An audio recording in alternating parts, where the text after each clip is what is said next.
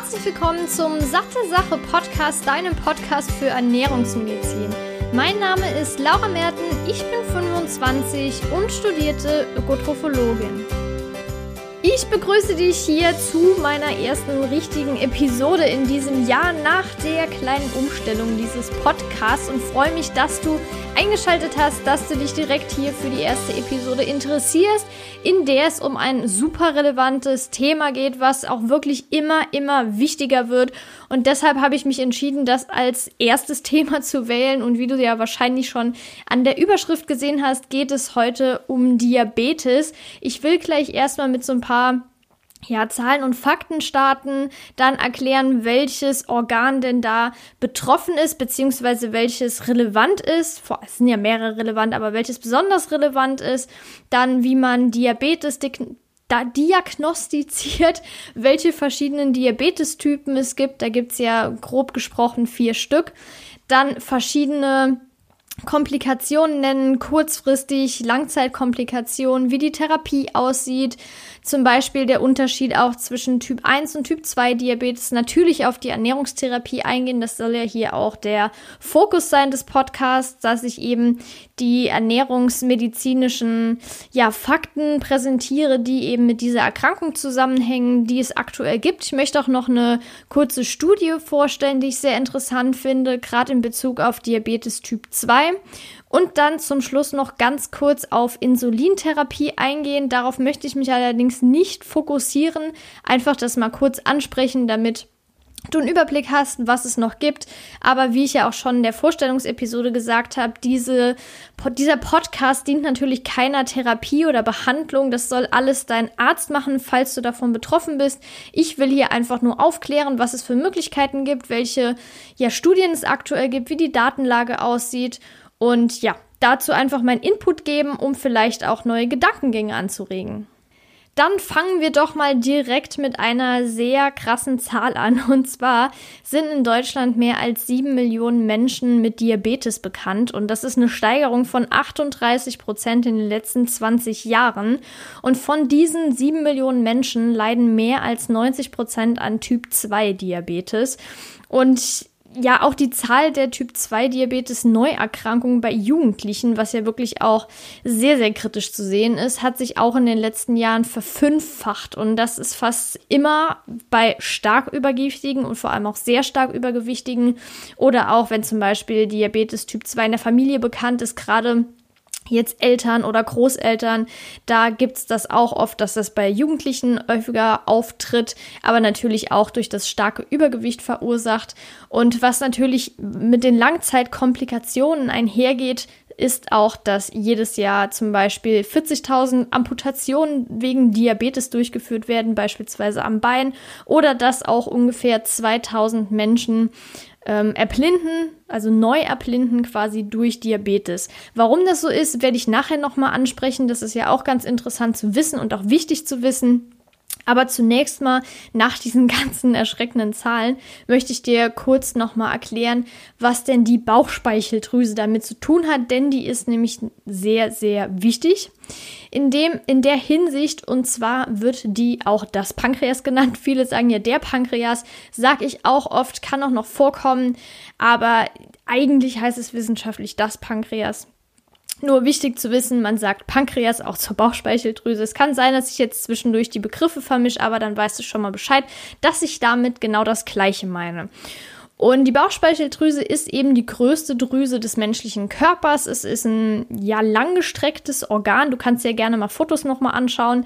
Und das Organ liegt eben unterhalb des Zwerchfells im hinteren Teil der Bauchhöhle und auch quer hinter dem Magen zwischen der Milz und dem Duodenum, also dem Zwölffingerdarm. Das ist jetzt ein bisschen kompliziert. Ich würde dir wirklich empfehlen, mal ein Foto anzugucken, dann kannst du dir das viel besser vorstellen und es ist auch sehr interessant. Und die Bauchspeicheldrüse hat eben zwei Teile. Das ist einmal der exokrine und der endokrine Teil. Der exokrine Teil ist der Teil, der das Sekret produziert. Und zwar besteht das hauptsächlich aus Bicarbonat und Enzymen. Und diese Enzyme werden erst im Darm aktiv und dann zur Verdauung von Fetten, Kohlenhydraten und Proteinen. Und den endokrinen Teil, der wird durch die Langerhansinseln, vielleicht hast du das sogar schon mal gehört, gebildet und produziert die wichtigen Hormone Insulin und Glucagon, denn die regeln eben den Blutzuckerspiegel. Und das ist gerade im Hinblick auf Diabetes mellitus super relevant und super wichtig auch. Und dabei ist zu beachten, die haben eine gegengesetzte Funktion. In dem Fall ist Insulin dafür da, dass es den Blutzuckerspiegel senkt und Glucagon, der Gegenspieler, hebt eben den Blutzuckerspiegel. So, das Problem bei Diabetes mellitus ist, dass diese Regulation von dem Blutzuckerspiegel durch diese beiden Hormone nicht mehr richtig funktioniert. Und deshalb gibt es auch bei der Diagnose die Werte des Blutzuckers bzw. Blutglukosewerte anhand dessen das diagnostiziert wird. Es gibt grob gesprochen drei diagnostische Werte, die eben gemessen werden. Das wäre zum einen der sogenannte Gelegenheitsglukosewert.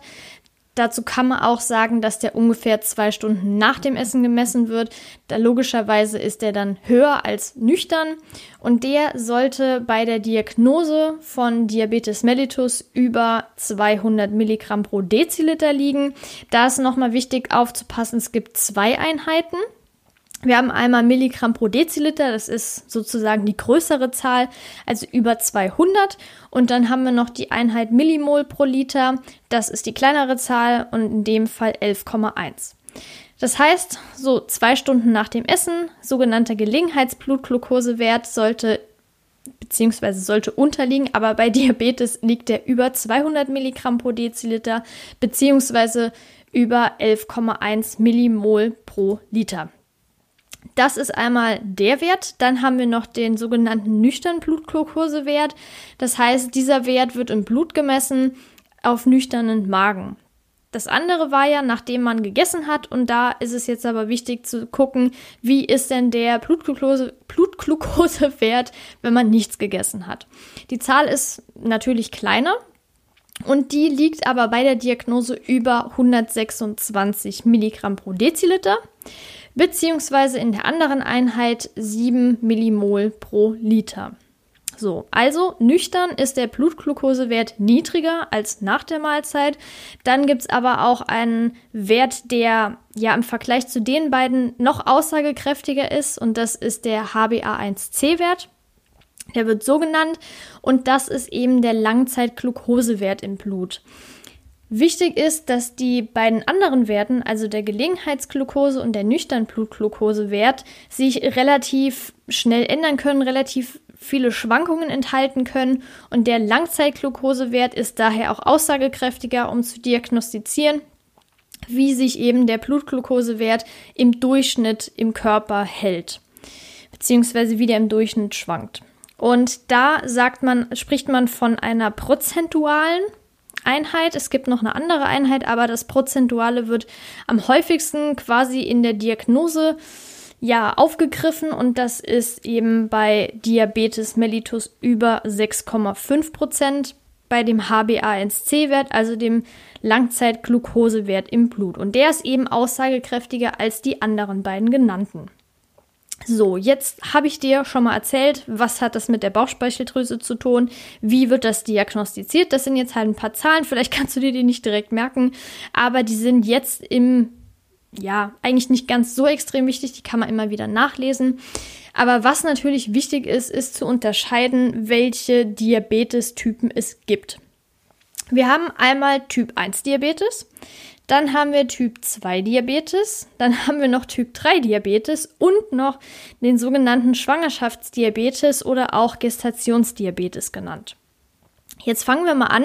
Typ 1 Diabetes. Das ist eine Autoimmunerkrankung, die vor allem im Kindes- und Jugendalter auftritt. Das heißt nicht erst im späten Alter, sondern überwiegend halt im Kindes- und Jugendalter. Und da greift das eigene Immunsystem, die körpereigene Insulinproduktion von der Bauchspeicheldrüse an. Und dadurch werden dann die sogenannten Beta-Zellen, die nämlich das Insulin produzieren, zerstört. Und da diese Zellen ja zerstört sind und kein Insulin mehr produzieren können, führt das natürlich zu einem sogenannten absoluten Insulinmangel.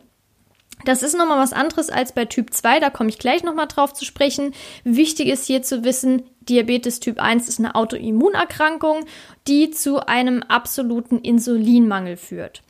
So, und wenn es jetzt zu einem starken Anstieg von dem Blutglukosewert kommt und gleichzeitig noch zur Unterversorgung der Körperzellen, muss man eben lebenslang Insulin sie spritzen, injizieren. Es gibt noch eine andere Möglichkeit, also mehr oder weniger andere Möglichkeit, das Ganze zu ähm, ja, kontrollieren, aber nichtsdestotrotz muss das Insulin eben verabreicht werden, weil es sonst, wie gesagt, einfach kein Insulin mehr gibt und das wäre lebensbedrohlich und deshalb muss es eben lebenslang so erfolgen, weil sich die Beta-Zellen auch nicht mehr erholen.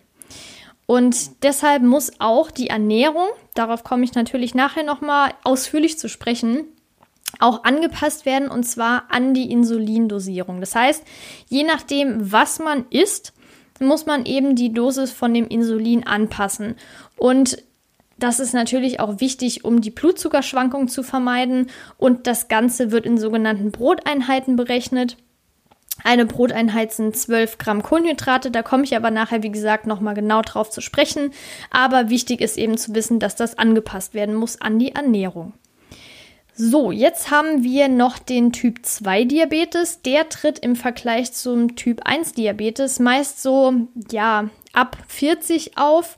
Und da ist es so, dass der Pankreas oder das Pankreas ähm, zwar noch Insulin produziert, aber die Körperzellen verlieren eben die Empfindlichkeit für Insulin und die ja, Ausschüttung oder die Ausschüttung des Insulins ist dann eben auch gestört. Dadurch, dass das eben die Empfindlichkeit verliert, nicht mehr so sensibel drauf reagiert, wird das immer weiter gestört. Und dadurch kann es natürlich auch sein, dass der Körper ja nicht mehr genug Zucker ausschütten kann in die Körperzellen und es dann auch irgendwann zu einer Resistenz kommen kann, aber nicht direkt wie jetzt bei Typ 1 zu einem absoluten Insulinmangel.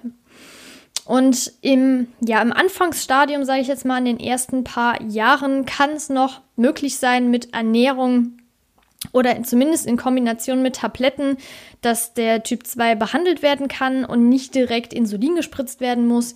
Aber das Problem ist eben, wenn man das nicht rechtzeitig behandelt, verringert sich die Insulinproduktion immer mehr. Das heißt, die Zellen werden ähm, ja immer ja unsensibler quasi. Die Empfindlichkeit nimmt immer mehr ab sodass die Produktion eben auch abnimmt. Und Ursachen hierfür sind zum Beispiel genetische Disposition, das heißt, wenn Familienmitglieder schon mal Typ 2 Diabetes haben, aber was auch ein sehr, sehr häufiges Problem oder eine sehr, sehr häufige Ursache ist, ist eben starkes Übergewicht, also Adipositas oder auch zu wenige Bewegung, erhöhte Blutfettwerte, erhöhter Blutdruck, was ja auch so ja, metabolisches Syndrom genannt wird, aber das sind eben die häufigsten Ursachen für Typ 2. Dann haben wir noch den Typ 3 Diabetes.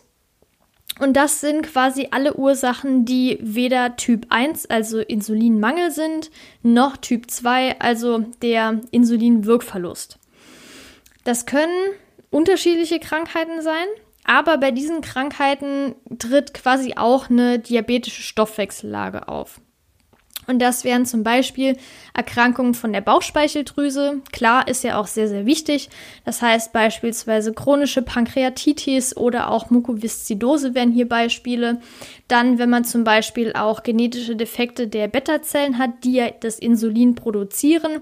Das heißt, wenn es da Defekte gibt, das nicht funktioniert, kann natürlich kein Insulin mehr richtig produziert werden was dann auch nochmal eine Ursache sein kann für Diabetes. Dann gibt es aber auch noch Erkrankungen von dem Hormonsystem. Beispielsweise gibt es die sogenannte Erkrankung Morbus Cushing. Da wird, wird vermehrt Cortisol, also dieses Stresshormon nenne ich es jetzt mal, produziert im Körper. Dadurch kann es auch dazu kommen, dass sich ein Diabetes entwickelt, aber auch durch bestimmte Therapien, wie zum Beispiel durch Corticoide oder Neuroleptika oder wenn zum Beispiel auch das Pankreas rausoperiert wurde, ist ja logisch, dann kann auch nichts mehr produziert werden. Oder dann zum Beispiel auch noch andere, ja, autoimmun vermittelte Diabetesformen. Da gibt es noch so ein, das ist aber sehr, sehr selten das sogenannte Stiff-Person-Syndrom. Das ist eine neurologische Erkrankung, die aber meist den Rücken, die, äh, beziehungsweise ja, die betrifft meist die Rücken- und Hüftmuskulatur.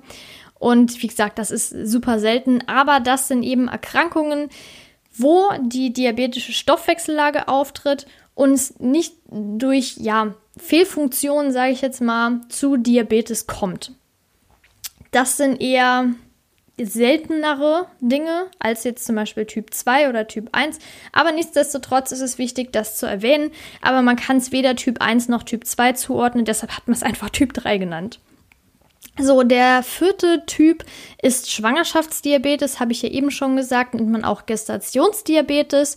Und das ist auch ziemlich krass, dass die Erkrankungsrate sich in den letzten 15 Jahren um das viereinhalbfache zugenommen hat. Und ich höre das auch immer öfter, dass viele Frauen eben während der Schwangerschaft an Diabetes leiden. Und es ist auch mittlerweile eine der häufigsten Schwangerschaftskomplikationen. Das Gute ist, dass seit 2012 es gibt ja diese sogenannten Mutterschaftsrichtlinien und da ist eben quasi Bestandteil jetzt mittlerweile, dass eben der Blutzuckerwert zwischen der 24. und 27. oder 28. Schwangerschaftswoche durchgehend diagnostiziert wird, also bestimmt wird, sodass eben auch Gestationsdiabetes ausgeschlossen werden kann oder wenn es halt blöd läuft, diagnostiziert wird. Und das kann auch sein, wenn jetzt in der Familie zum Beispiel jemand schon mal Typ 2 hatte, also familiäre Vorbelastungen oder auch beispielsweise, wenn die Mutter generell schon ein Übergewicht hat ähm, oder erhöhten BMI in dem Fall. Oder auch wenn die Mutter schon ein bisschen älter ist. Das heißt, je älter die Mutter, desto höher ist auch das Risiko für Gestationsdiabetes. Das Gute ist, dass bei vielen eben nach der Geburt das wieder verschwindet. Problematisch ist es, es kann sich auch Typ 1 entwickeln. Ich habe jetzt hier Zahlen rausgefunden, dass das sich bei circa 10% der Frauen entwickelt und bei 50% kommt es in den folgenden 10 Jahren, also nicht direkt danach, zu Typ 2. Die Sache ist halt gerade bei Typ 2, man kann es auch verhindern, teilweise, größtenteils, also fast immer. Ähm, deshalb, also nur weil man in der Schwangerschaft jetzt dieses Gestationsdiabetes hat, heißt das nicht, dass man den Rest von seinem Leben jetzt mit Diabetes zu kämpfen hat. Also da muss man wirklich sagen, dass das nicht immer jetzt zwingend dazu führt. Ja, wie gesagt, das waren die vier Typen. Typ 1 Diabetes ist autoimmunvermittelte Erkrankung, führt zu absolutem Insulinmangel. Typ 2 Diabetes tritt meist erst im Alter auf, wird zum Beispiel verursacht durch starkes Übergewicht oder auch genetische Disposition. Das heißt, wenn Familienmitglieder davon schon mal betroffen sind. Dann haben wir noch Typ 3 Diabetes. Das sind alle also unterschiedliche Erkrankungen, bei denen eine diabetische Stoffwechsellage auftritt, die man allerdings weder Typ 1 noch Typ 2 zuordnen kann. Und zum Schluss noch Schwangerschafts-, also Gestationsdiabetes, wo sich das Ganze aber nochmal nach der Schwangerschaft ja, äh, erledigt haben kann. So, wenn denn jetzt der Blutzuckerspiegel aus der Bahn gerät, kann man auch von einem diabetischen Koma sprechen. Es gibt einmal hier, ich nenne es jetzt mal drei Stadien. Einmal einfach ein hoher Blutzuckerspiegel, dann, wenn man eine sogenannte langfristige Diabetesentgleisung hat, das heißt langfristig Blutzuckerspiegelprobleme oder auch im schlimmsten Fall zu einem beginnenden diabetischen Koma. Aber fangen wir jetzt mal mit der etwas harmloseren Variante an. Und zwar erstmal den klassischen Trias. Das heißt, es gibt drei Zeichen für einen hohen Blutzuckerspiegel. Allerdings treten die eher bei Typ 1 auf und bei den anderen Formen entweder gar nicht oder erst ziemlich spät, weshalb das auch an diesen drei Dingen recht schlecht festzumachen ist. Typ 2 Diabetes oder Schwangerschaftsdiabetes. Aber Typ 1 ist auf jeden Fall ein Zeichen für hohen Blutzuckerspiegel. Das wären zum einen Durst, wenn man also viel mehr das Verlangen hat zu trinken als vorher, wenn man viel öfter auf Toilette muss, das heißt verstärkter Harndrang oder auch wenn man relativ schnell an Gewicht verliert. Wenn es dann aber zu einer langfristigen Diabetesentgleisung kommt, dann führt es zusätzlich auch nochmal zu einer ungewollten Gewichtsabnahme. Dann kann es aber auch zu Sehstörungen kommen oder Wadenkrämpfen. Was auch nicht selten ist, sind Nervenschmerzen in den Beinen. Da komme ich gleich nochmal drauf zu sprechen. Oder auch Juckreiz, wenn die Wundheilung eher schlecht ist und wenn man öfter krank wird. Und dann gibt es aber noch das Schlimme, das Schlimmste von den ganzen Sachen, und zwar ein diabetisches Koma. Das äußert sich zum Beispiel durch Übelkeiten, Erbrechen, Bauchschmerzen oder wenn man zum Beispiel auch einen Acetongeruch in der Atemluft hat, das riecht man auch ziemlich stark sogar. Und wenn die Blutzuckerwerte natürlich extrem erhöht sind. Also da gibt es auch schon mal krasse äh, Werte von über 500 Milligramm pro Deziliter oder über 600 sogar. Und HbA1c-Werte von, was weiß ich, äh, habe ich auch schon 14 gelesen. Also das ist ziemlich krass. Deshalb damit ist echt nicht zu spaßen. Und ich hatte auch im letzten Semester Pathophysiologie und Ernährungsmedizin. Und da waren wir eben auch in der Klinik, hatten verschiedene Patienten. Und meine Gruppe hatte zwei 18-Jährige oder einer war 17, der andere 18. Die haben beide Typ 1 Diabetes. Und da haben auch in den Patientenakten, ich sage jetzt keine Namen, aber da hat eben auch gestanden, dass die Mutter von dem einen eben diesen Acetongeruch direkt wahrgenommen hat und wusste, nee, hier stimmt irgendwas nicht, direkt ins Krankenhaus. Und dann wurden auch eben so krasse Werte ja ermittelt im Blut und das ist natürlich sehr, sehr gefährlich. Und da muss man dann auch schnell reagieren. Aber ich muss auch sagen, dass die zwei Jungs ziemlich reflektiert waren und auch das selbst bemerken. Also wenn, wenn die jetzt zum Beispiel, der eine hat gesagt, wenn er auf Partys geht und dann Alkohol trinkt, dann guckt er auch immer, dass er was Süßes dabei trinkt. Zum Beispiel Whisky, Cola war so sein Lieblingsgetränk. Und dass er da dann irgendwie drauf achtet. Ich denke, die passen schon auf, aber teilweise habe ich das Gefühl, dass die ein bisschen zu leichtfertig damit umgehen. Ich gehe einfach mal davon aus, dass das jetzt in dem Jugendalter ist.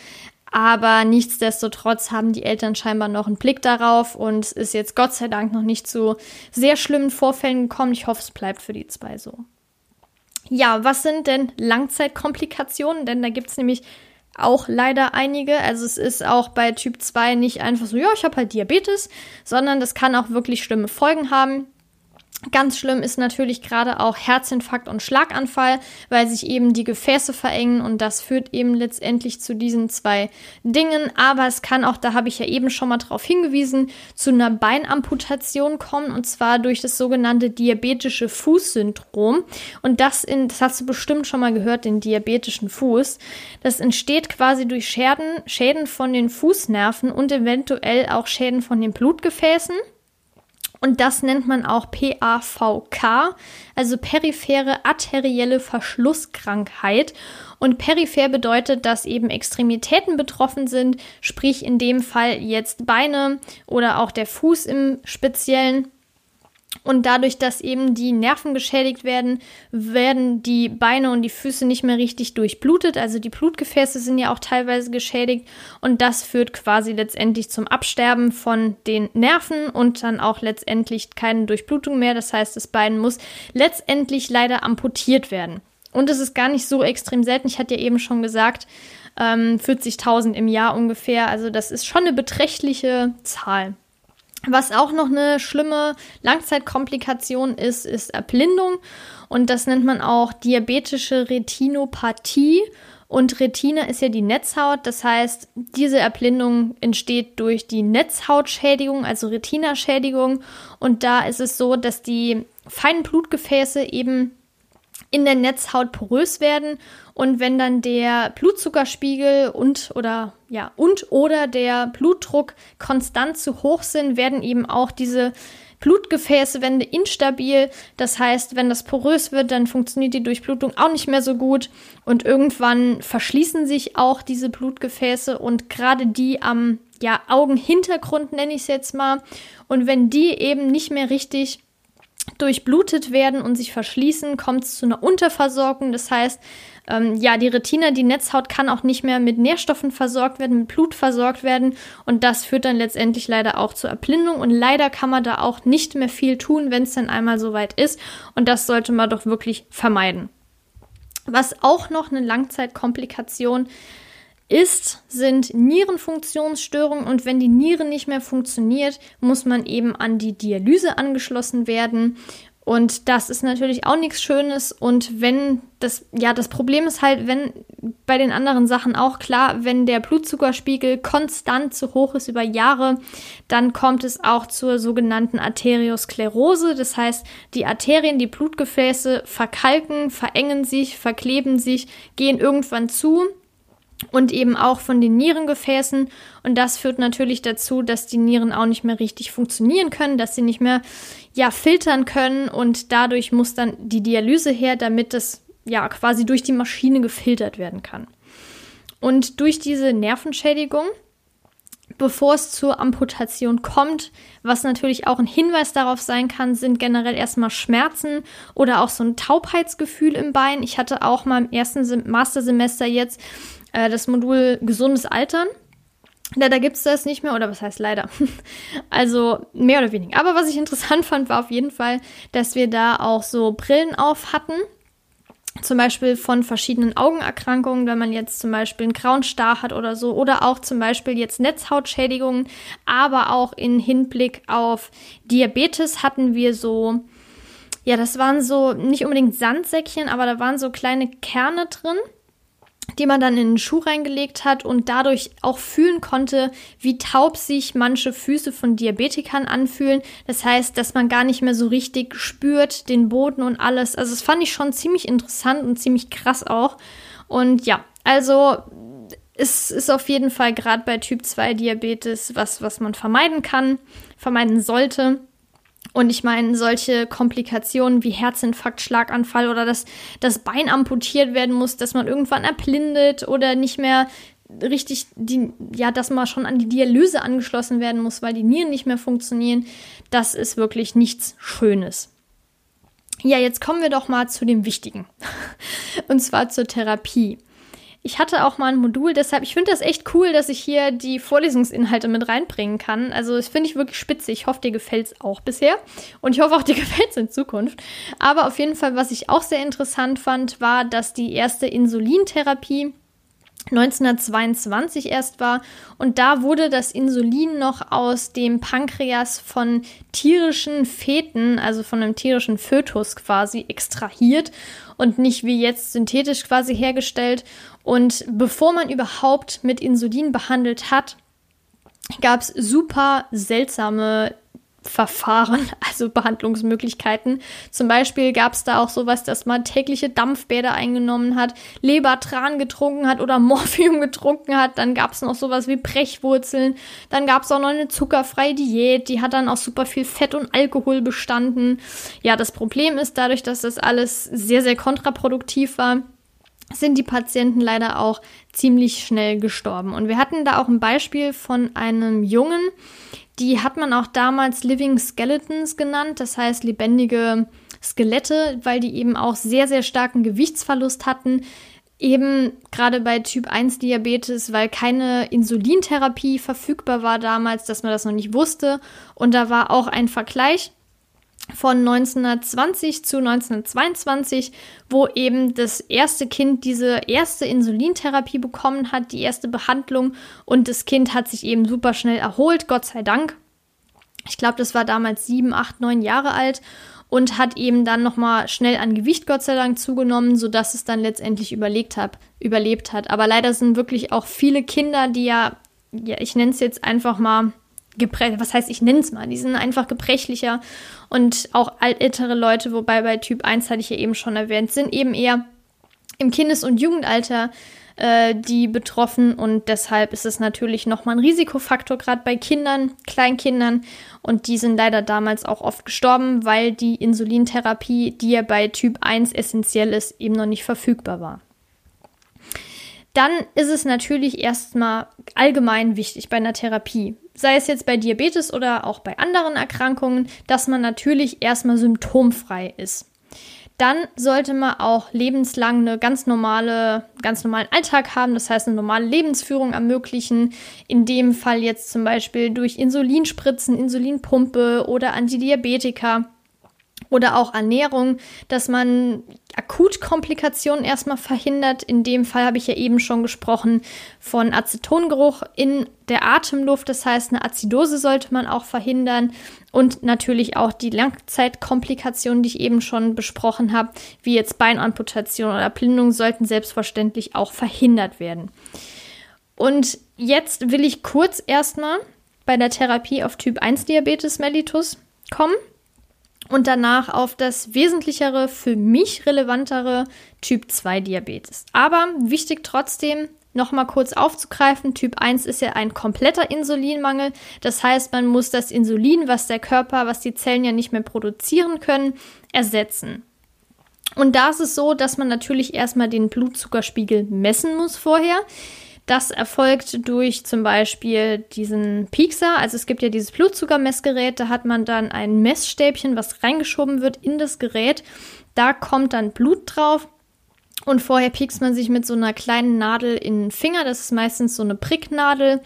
Und dann macht man das Blut eben auf dieses Teststäbchen, schiebt das in das Gerät rein und anhand dieser kleinen Blutmenge, das ist wirklich ziemlich wenig, kann dann das Gerät bestimmen, wie hoch der Blutzuckerspiegel aktuell ist.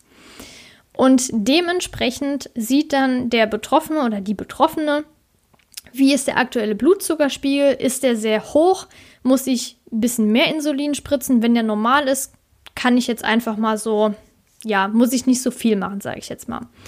Und dann ist es natürlich wichtig zu berechnen, und es gibt zwei Formen von Insulin. Das ist einmal das sogenannte kurzwirksame und dann auch noch das langwirksame Insulin.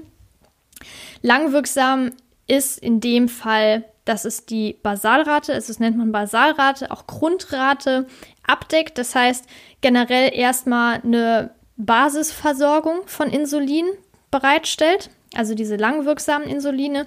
Und dann gibt es nochmal kurzwirksame Insuline, die aber nur die Mahlzeit abdecken.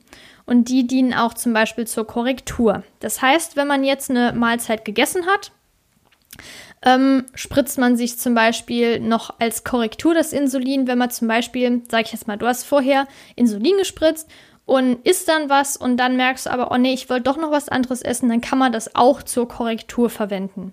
Also Langzeit wird erstmal nur die Grundrate abgedeckt und mit dem kurzwirksamen Insulin deckt man dann die bestimmte Mahlzeit ab oder korrigiert auch damit bestimmte Einheiten. Das heißt, das ist quasi so die Klasse, der klassische Ansatz, sprich Blutzuckermessgerät, Blut drauf, messen, fertig. Dann gibt es aber auch noch mittlerweile die Insulinpumpe, also ich glaube, die gibt es halt schon seit ein paar Jahren, aber äh, die wird scheinbar auch immer relevanter oder zumindest interessanter, gerade bei ähm, Typ 1 Diabetikern. Und da wird der Glukosewert ja über einen Sensor am Oberarm minütlich gemessen, also der Glukosewert im Gewebe, nicht im Blut. Das ist wichtig zu unterscheiden, denn da gibt es ein Problem bei der Messung, denn es gibt halt im Vergleich zum Blut natürlich eine zeitliche Verzögerung. Das heißt, im Blut kann man ja messen, wie ist aktuell der Blutzuckerwert, aber ähm, ja, am Gewebe ist ja nicht direkt Blut. Und bis das wirklich am Gewebe ankommt, dauert es eine Zeit lang. Das heißt, wenn man jetzt einen sehr stark steigenden oder fallenden Blutzuckerwert hat, kann das durch das Gewebe nicht direkt ermittelt werden. Es kann natürlich auch gefährlich sein, das heißt, man sollte sich nicht nur darauf verlassen.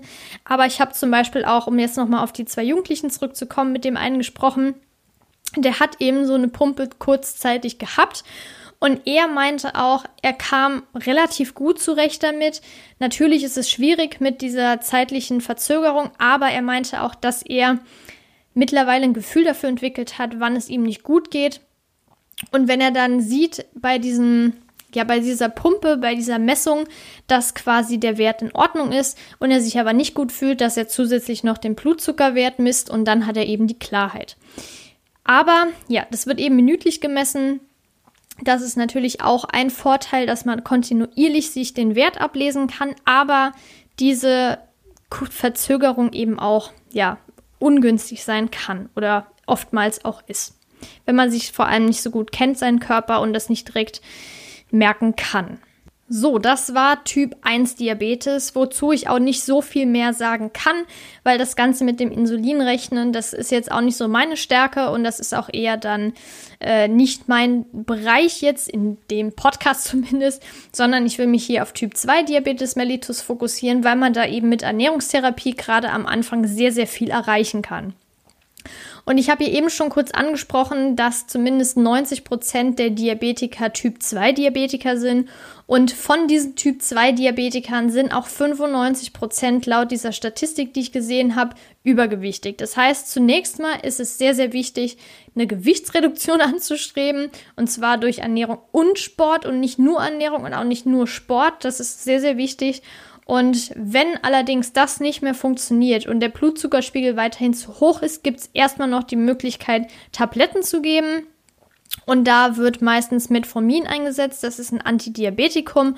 Und wenn das irgendwann auch leider nicht mehr funktioniert, gibt es ja immer noch die Option, Insulin zu injizieren.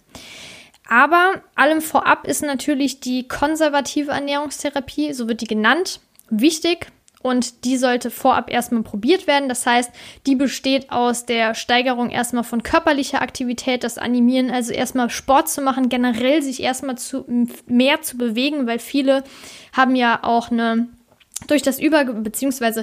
durch viele sitzende Aktivitäten ist ja eher das Risiko, übergewichtig zu werden, Gewicht zuzunehmen. Und wenn man sich erstmal mehr bewegt, das bringt bei den meisten Leuten echt schon was. Und das ist natürlich auch ein Pfeiler davon, aber auch, dass die Patienten geschult werden. Also es gibt bestimmte Schulungsprogramme, die zum Beispiel in Kliniken angeboten werden oder auch von Hausarztpraxen. Da gibt es auch, ja, weiß ich nicht genau, wo was genau angeboten wird, aber es gibt äh, verschiedene Programme, die auch teilweise recht gut sind und einen guten Überblick bieten. Aber es gibt natürlich auch noch die klassische Ernährungstherapie, wobei klassisch ist eigentlich auch falsch, weil es gibt verschiedene Ansätze, aber nichtsdestotrotz besteht die konservative Ernährungstherapie eben erstens mal aus dem Pfeiler körperliche Aktivität, Patientenschulung und auch der Ernährungstherapie. Und ich hatte ja am Anfang schon angesprochen, dass ich noch eine Studie vorstellen möchte und das kommt jetzt, beziehungsweise die kommt jetzt. Und zwar ist das die Direct-Studie. Und die kommt aus Großbritannien und die wurde auch in Auftrag gegeben von der Diabetesorganisation in Großbritannien, also UK. Und da wurde untersucht, wie denn der Unterschied ist von der dort angewandten Standardtherapie zu einem sogenannten Counterweight Plus Programm. Und da wurden ähm, 298 übergewichtige Patienten mit Diabetes Typ 2 untersucht und zwar in 49 verschiedenen Hausarztpraxen. Wichtig ist, dass die Diabetesdiagnose vor maximal sechs Jahren war. Ich hatte eben schon gesagt, weil eben später auch eine Insulinresistenz möglich ist und gerade in den ersten paar Jahren es noch möglich ist, mit Ernährung zu therapieren und das Ganze auch zu heilen, in Anführungszeichen. Und da war es eben so bei diesen Patienten und Praxen, dass es eine Zufallsauswahl gab, ob jetzt dieses Counterweight Plus Programm genutzt wurde ähm, oder eben diese Standardtherapie. Da sind ja auch verschiedene Richtlinien, die dort vorgegeben werden und daran haben sich eben die Ärzte gehalten und das im Vergleich zu diesem Programm. So, das heißt, Standardtherapie ist leitliniengemäße Antidiabetika und gegebenenfalls zusätzlich noch eine Bluthochdrucktherapie. Das heißt, die haben im Prinzip Medikamente verschrieben bekommen und das wurde verglichen mit der sogenannten Interventionsgruppe. Das heißt, die Interventionsgruppe ist jetzt die Gruppe, die dieses Programm gemacht hab, haben. Und in diesem Programm, das klingt ziemlich krass jetzt erstmal. Ich habe auch gestaunt, dass die Leute das tatsächlich so lange durchgehalten haben. Aber Respekt. Da war es so, dass drei bis fünf Monate lang die Patienten nur orale Trinknahrung zu sich nehmen durften. Und zwar pro Tag waren das so zwischen 825 und 853 Kalorien. Und die Trinknahrung bestand eben prozentual aus 59 Prozent Kohlenhydraten. Zusätzlich zu dieser Trinknahrung, die die fünf, äh, drei bis fünf Monate zu sich nehmen mussten, wurden die Blutzucker und die blutdrucksenkenden Medikamente komplett abgesetzt. Und dann, nach diesen, sage ich jetzt mal, fünf Monaten, gab es zwei bis acht Wochen lang eine Wiedereinführung von normalen Nahrungsmitteln und da wurde der Kohlenhydratanteil an der Gesamtenergie, also an, der gesamten, an den gesamten Kalorien, auf 50 Prozent runtergesetzt. Und nach diesen Wochen gab es dann nochmal die Selbst ja, haben die Patienten quasi die Selbstständigkeit zurückbekommen. Das heißt, die haben gesagt bekommen, hier, das ist jetzt in Anführungszeichen die gesunde Normalkost und die sollten die Patienten dann selbstständig weiterführen. Aber natürlich gab es trotzdem eine monatliche Diätberatung, die eben zur Unterstützung dienen soll. Und es wurde auch durchgehend animiert, sich mehr zu bewegen. Was jetzt in dieser Studie herauskam, was die untersucht hat, ist erstens mal natürlich, wie viele von diesen untersuchten Patienten haben das Diabetes quasi dadurch heilen können. Das heißt, wie viele Patienten hatten nach dieser Therapie kein Diabetes mehr? Und um überhaupt einen Wert festzusetzen, weil irgendwie muss man ja sagen, der und der Wert zeigt, dass keine, kein Diabetes mehr da ist. Und eine Diabetesheilung ist quasi auch die Remission, also das nennt man auch Remission. Und dort wurde der HbA1c-Wert, vielleicht kannst du dich dran erinnern von am Anfang, das ist der Langzeitblutzuckerwert von unter 6,5 Prozent festgelegt. Das heißt, dann ist ja kein Diabetes mehr vorhanden, beziehungsweise Diagnostik sagt unter 6,5 kein Diabetes. Und zwar diesen Wert nach dem Jahr, also nach den zwölf Monaten, aber wichtig ohne Medikamente. Weil diese Gruppe hat ja am Anfang neben der Trinknahrung auch die Medikamente komplett abgesetzt. Und natürlich sollte der Wert dann auch ohne Medikamente ja erreicht werden. So, jetzt haben wir festgestellt, beziehungsweise nicht wir, aber die Studie hat festgestellt, dass 86 Prozent von den Patienten, die diese spezielle Diät, also dieses Counterweight Plus Programm gemacht haben, beziehungsweise 99 Prozent der Patienten, die diese Standardtherapie gemacht haben, nach zwölf Monaten tatsächlich noch an der Untersuchung teilgenommen haben.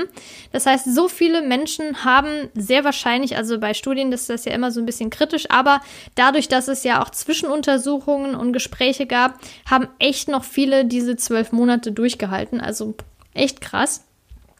Und da kam raus, dass bei diesem Programm, also dem Counterweight Plus Programm, die Menschen im Durchschnitt 10 Kilo abgenommen haben. Und bei fast der Hälfte, also 46 Prozent, war, war quasi dieser Wert unter 6,5 erreicht. Das heißt, es gab eine Diabetesremission, sprich, der Diabetes war geheilt.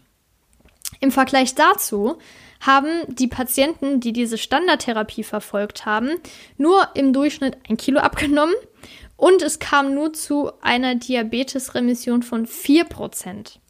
Wenn man das Ganze jetzt statistisch nochmal darstellt, klingt das natürlich noch viel imposanter, denn die Diättherapie, also dieses Programm, war 20 mal erfolgreicher aus, als diese hausärztliche Standardtherapie.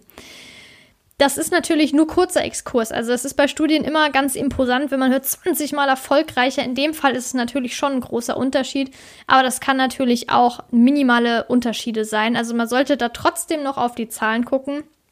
Aber wie gesagt, da ist es wirklich sehr äh, eindeutig, dass durch dieses Counterweight Plus Programm eben fast die Hälfte den Diabetes heilen konnten und im Vergleich dazu diese leitliniengestützte Standardtherapie, das ist halt, musst du dir mal überlegen, das ist ja quasi der Standard schlechthin bei Diabetes Typ 2 und dass der eben so gut wie gar nichts, dass die so gut wie gar nichts gebracht hat. Und da konnte man natürlich dann auch noch rauslesen, dass der Therapieerfolg, also die Remissionsrate, war proportional zur Gewichtsabnahme der Patienten. Und da hat man dann auch noch eine Aufzählung gehabt. Und wenn Patienten über 15 Kilo abgenommen haben, führte das bei 86 Prozent zur Remission. Also das ist wirklich ein sehr, sehr eindeutige eine sehr eindeutige Zahl. Und selbstverständlich verlinke ich dir nochmal die Studie in den Show Notes, dann kannst du dir die auch nochmal angucken, auch die Zahlen. Ich weiß, hier der Podcast, wenn du das hörst und vielleicht gerade unterwegs bist, kann man sich die Zahlen nicht so merken. Aber nichtsdestotrotz wichtig mitzunehmen ist, dass eben durch dieses Programm der Diabetes geheilt werden konnte bei fast der Hälfte der Probanden im Durchschnitt. So, jetzt haben wir die Studie kurz angesprochen. Jetzt geht es generell auch noch um die Ernährungstherapie. Was soll man dann essen? Was soll man nicht essen? Sag mir doch jetzt mal, was man machen soll. Also erstmal, was ja viele sagen, was ich auch höre, ist, dass man gar keinen Zucker mehr essen soll oder gar keine Kohlenhydrate. Das ist Quatsch. Ähm, wichtig ist, dass man relativ ja, wie soll ich sagen? Also man sollte auf jeden Fall vermeiden, große Mengen jetzt an Haushaltszucker zu essen oder Fruchtzucker, also isoliertem Zucker. Aber es gilt jetzt kein generelles Zuckerverbot. Das heißt, wenn man jetzt zum Beispiel Früchte isst, heißt das nicht, dass man dadurch, dass da Fruchtzucker drin ist, das nicht essen darf. Was allerdings auch vermieden werden sollte, sind große Portionen von fetten Lebensmitteln, wie zum Beispiel fettes Fleisch oder Fertigprodukte, sowas wie Sahne, Schokolade oder auch Chips. Das sollte vermieden werden. Was stattdessen bevorzugt werden sollte, sind pflanzliche Fette. Das heißt Nüsse, Samen oder auch Pflanzenöle wie zum Beispiel Rapsöl, Leinöl und so weiter dass man auch regelmäßig Fisch verzehren soll. Das ist natürlich kein Muss. Ich selbst esse ja auch kein Fisch. Ich habe zwar kein Diabetes, aber es ist jetzt kein absolutes Muss. Dann sollte man auf jeden Fall ausreichend Ballaststoffe essen. Das ist ja leider gerade in Deutschland oder auch in anderen Ländern ein großes Problem. Die Deutsche Gesellschaft für Ernährung, die DGE, hat ja vorgeschrieben, 30 Gramm Ballaststoffe sind laut aktueller Studienlage gut und sollten angestrebt werden. In Deutschland ist das ungefähr bei 20 bis 25 Prozent, äh, Gramm, so der Durchschnitt. Also da sollte man wirklich drauf achten, das zu essen, dass der Körper auch wirklich ja verdauen muss, dass der Körper aufspalten muss und nicht direkt die ganzen ja, den ganzen Haushaltszucker zum Beispiel, also die isolierten Kohlenhydrate direkt äh, ja, verwerten kann. Das ist nicht so optimal und man sollte auch gucken, dass man nicht mehr als ein bis zwei kleine Gläser alkoholische Getränke pro Tag zu sich nimmt. Also, ja, das ist schon ziemlich krass. Ähm, also, wenn man schon angeben muss, dass man täglich nicht mehr trinken soll, ich hoffe, das äh, machst du nicht. Ich denke, die Leute, die hier zuhören, sind generell eher äh, gesundheitsbewusst. Aber trotzdem, es gibt ja viele Diabetiker, die das unterschätzen, gerade Typ 2 Diabetiker, und ähm, recht viel Alkohol trinken. Und das ist sehr kontraproduktiv. Das heißt auf jeden Fall am besten komplett auf Alkohol verzichten, aber wenn man Alkohol trinkt, dann eben sehr wenig. Man soll natürlich die Vielfalt an frischen Lebensmitteln nutzen, also da kann man so viel im Prinzip, das heißt so viel. Okay, ich will jetzt hier keine Empfehlung aussprechen, aber es wird eben auch gesagt, man soll ein Gemüse nicht sparen, man kann auch frische Sachen wie Obst essen, man kann Hülsenfrüchte essen und so weiter und sollte sich da jetzt nicht komplett einschränken. Und was natürlich auch sehr wichtig ist, Abgesehen jetzt von Lebensmitteln ist generell das Gewicht zu reduzieren, wenn man übergewichtig ist oder sogar adipös und Diabetes Typ 2 hat. Und das verstärkt nämlich auch bzw. unterstützt auch die Verminderung von dem vaskulären Risiko. Das heißt zum Beispiel, dass Gefäße nicht verkalken, dass man einem Herzinfarkt vorbeugt, einem Schlaganfall. Das ist auch sehr, sehr wichtig. Und letztendlich, so laut den aktuellen Daten, gibt es keine ideale prozentuale Verteilung für Menschen mit Diabetes mellitus. Natürlich soll man die Ziele berücksichtigen von den Personen. Also man kann jetzt nicht sagen, für jeden soll, also jeder soll 50% Kohlenhydrate essen. Das ist Quatsch. Das ist nicht nur bei Diabetes mellitus so, sondern es ist generell so. Man kann nicht für jeden Menschen das Gleiche sagen. Es gibt natürlich zum Beispiel jetzt auch von der DGE so eine Empfehlung, aber die gilt nicht für jeden und das kann man auch individuell anpassen, gerade an die Ziele und das sollte man auch bei Diabetes tun.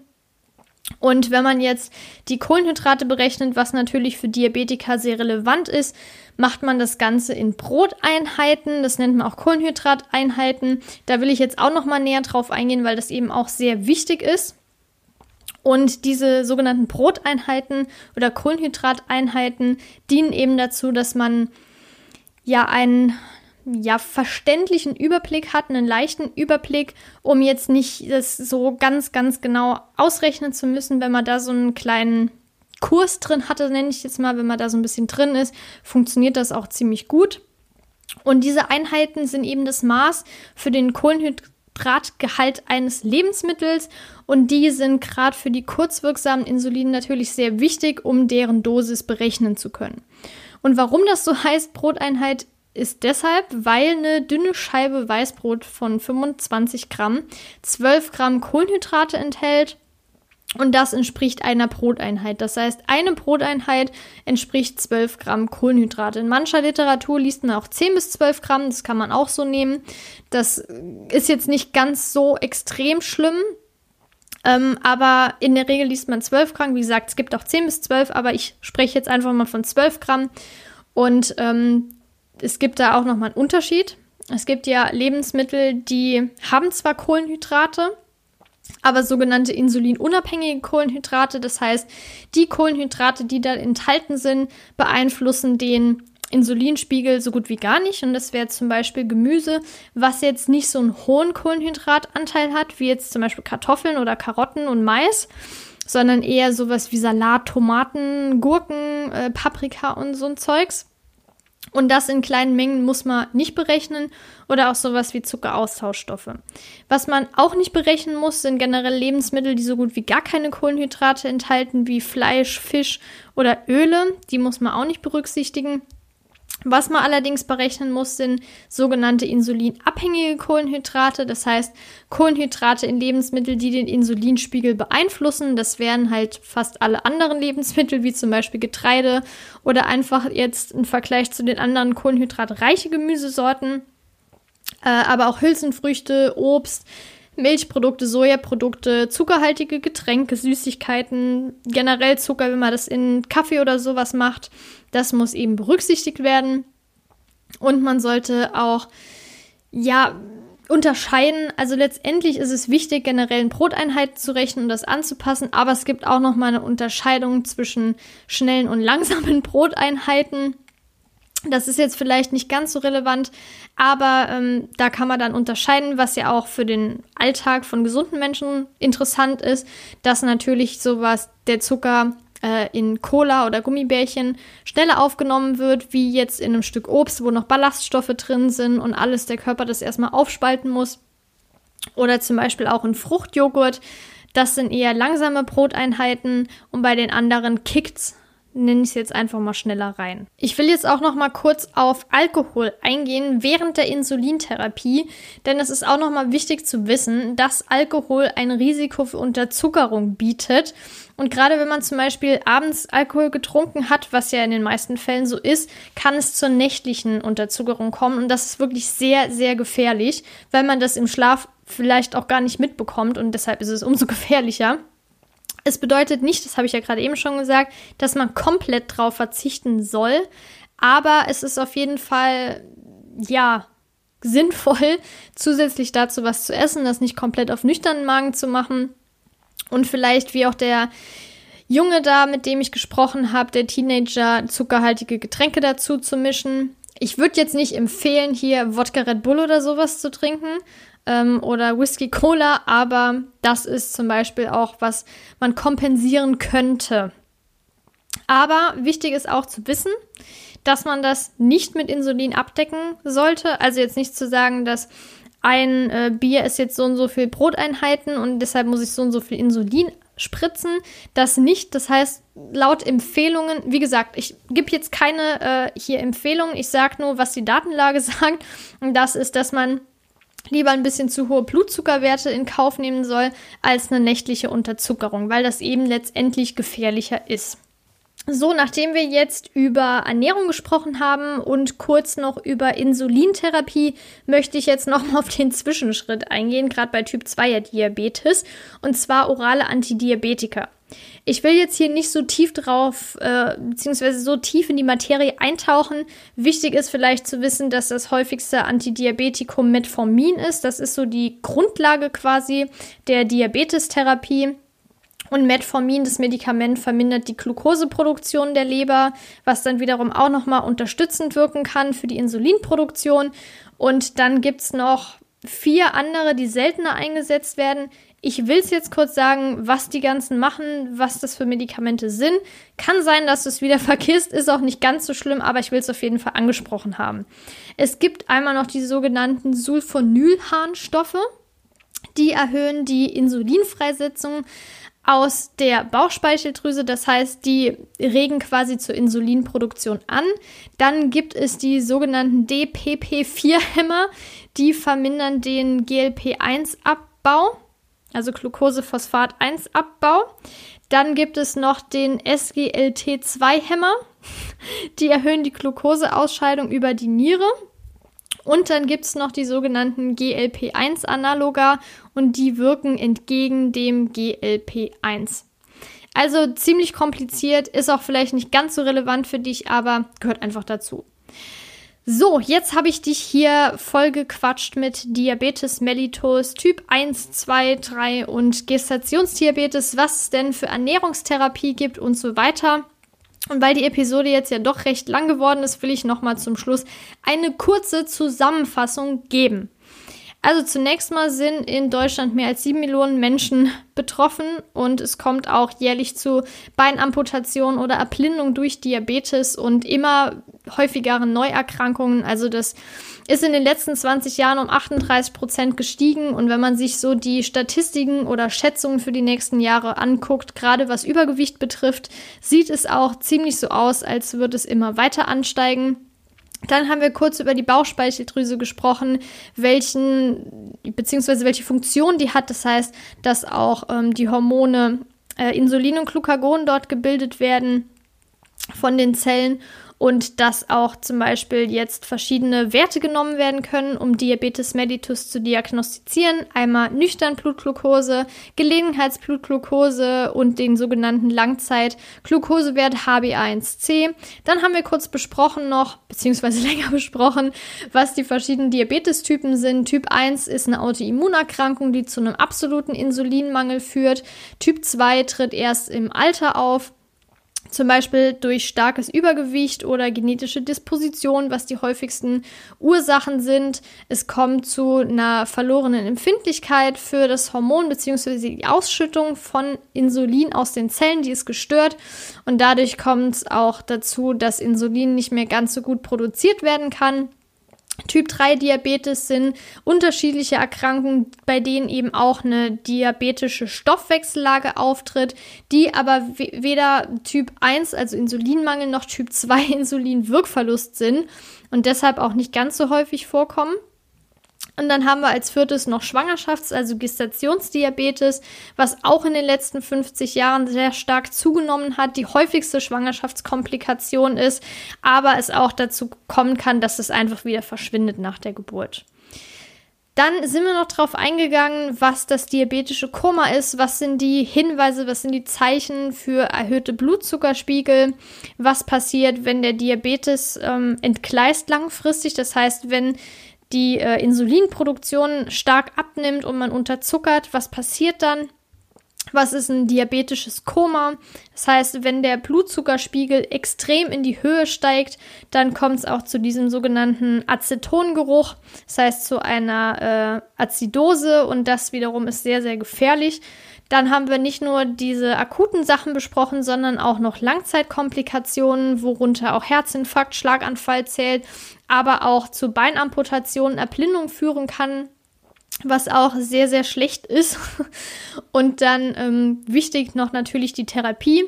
Das heißt, 1922 gab es die erste Insulintherapie, war sehr, sehr hilfreich, weil es davor super strange Therapieansätze gab, wo die Patienten leider sehr schnell gestorben sind. Und dann eben die Unterschiede von Typ 1 Diabetes. Das heißt, dadurch, dass es ja einen kompletten Insulinmangel gibt, braucht man einen Insulinersatz. Das heißt, es wird gespritzt. Da gibt es langwirksame und kurzwirksame Insuline. Mittlerweile gibt es auch die Insulinpumpe, die am Oberarm durch das Gewebe den Glukosewert misst, aber natürlich auch durch die zeitliche Verzögerung nicht ganz so aktuell ist. Also die im Vergleich jetzt zu den Blutzuckerwerten ist vor allem für Menschen mit Typ 1 Diabetes gut geeignet. Aber worauf wir uns dann zum Schluss fokussiert haben, ist Typ 2 Diabetes mellitus weil man das gerade am Anfang in den ersten paar Monaten und Jahren auch mit Ernährung therapieren kann, was auch die eine Studie aus Großbritannien gezeigt hat mit diesem Counterweight Plus Programm, was im Vergleich zur Standardtherapie, die eben leitliniengemäße Antidiabetika und Bluthochdrucktherapie beinhaltet, gezeigt hat, dass auch mit Ernährung Diabetes geheilt werden kann. Das heißt, es kann zu einer sogenannten Diabetesremission kommen, was ja bei fast der Hälfte der Patienten so war. Das heißt, der Therapieerfolg war auch hier proportional zur Gewichtsabnahme, was natürlich nochmal zeigt, dass es extrem wichtig ist, wenn Personen übergewichtig sind und daraus auch Diabetes mellitus Typ 2 entstanden ist, dass eine Gewichtsreduktion echt einen sehr starken Einfluss haben kann, sehr starken positiven Einfluss.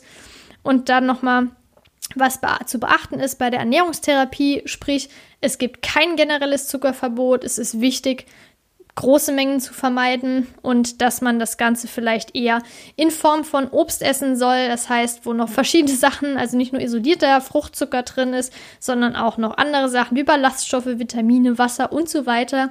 Dass man pflanzliche Fette bevorzugen soll und generell nicht so große Portionen von fetten Lebensmitteln wie jetzt Sahne, Fertigprodukte, fettes Fleisch oder Chips essen soll, ausreichend Ballaststoffe, dass man auch auf Alkohol achten soll, weil das eben auch zur Unterzuckerung führen kann, gerade wenn man das abends getrunken hat, zur nächtlichen Unterzuckerung, was sehr schwerwiegend sein kann, schwerwiegende Auswirkungen haben kann, gefährlich ist und dass man einfach die Vielfalt an frischen Lebensmitteln nutzen soll und wichtig auch auf die Gewichtsreduktion nochmal zu sprechen zu kommen, weil das ist einfach enorm wichtig und kann einen großen Impact haben.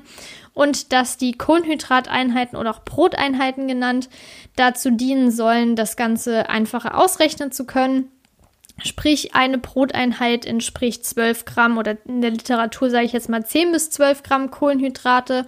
Und da müssen, müssen eben nur insulinabhängige Kohlenhydrate berechnet werden. Und welche jetzt unabhängig sind, sind zum Beispiel in Gemüse, die jetzt nicht so einen hohen Kohlenhydratanteil haben, äh, in kleinen Mengen oder Zuckeraustauschstoffe oder auch sowas wie Öle, die eben keine Kohlenhydrate enthalten. Und dann zum Schluss nochmal die oralen Diabet Antidiabetika, die gerade Metformin als Grundlage haben, es aber noch andere gibt, die aber eher seltener eingesetzt werden. So, ich hoffe, ich konnte dir jetzt helfen. Ich konnte dir jetzt hier ein paar Infos geben zu Diabetes. Wie gesagt, vielleicht war ich an manchen Stellen ein bisschen zu schnell. Ich muss das Ganze jetzt nochmal üben, weil das ja doch etwas, ja, nicht nur aufwendiger, sondern auch ein bisschen, wie soll ich sagen, ähm, theoretischer beziehungsweise ja einfach komplexer ist als die Episoden davor. Du kannst mir sehr, sehr gerne dein Feedback schicken per Mail an hallo.sattesache.de oder bei Instagram heißen wir Satte Sache. Ich freue mich auf jeden Fall sehr, nur so kann ich mich verbessern.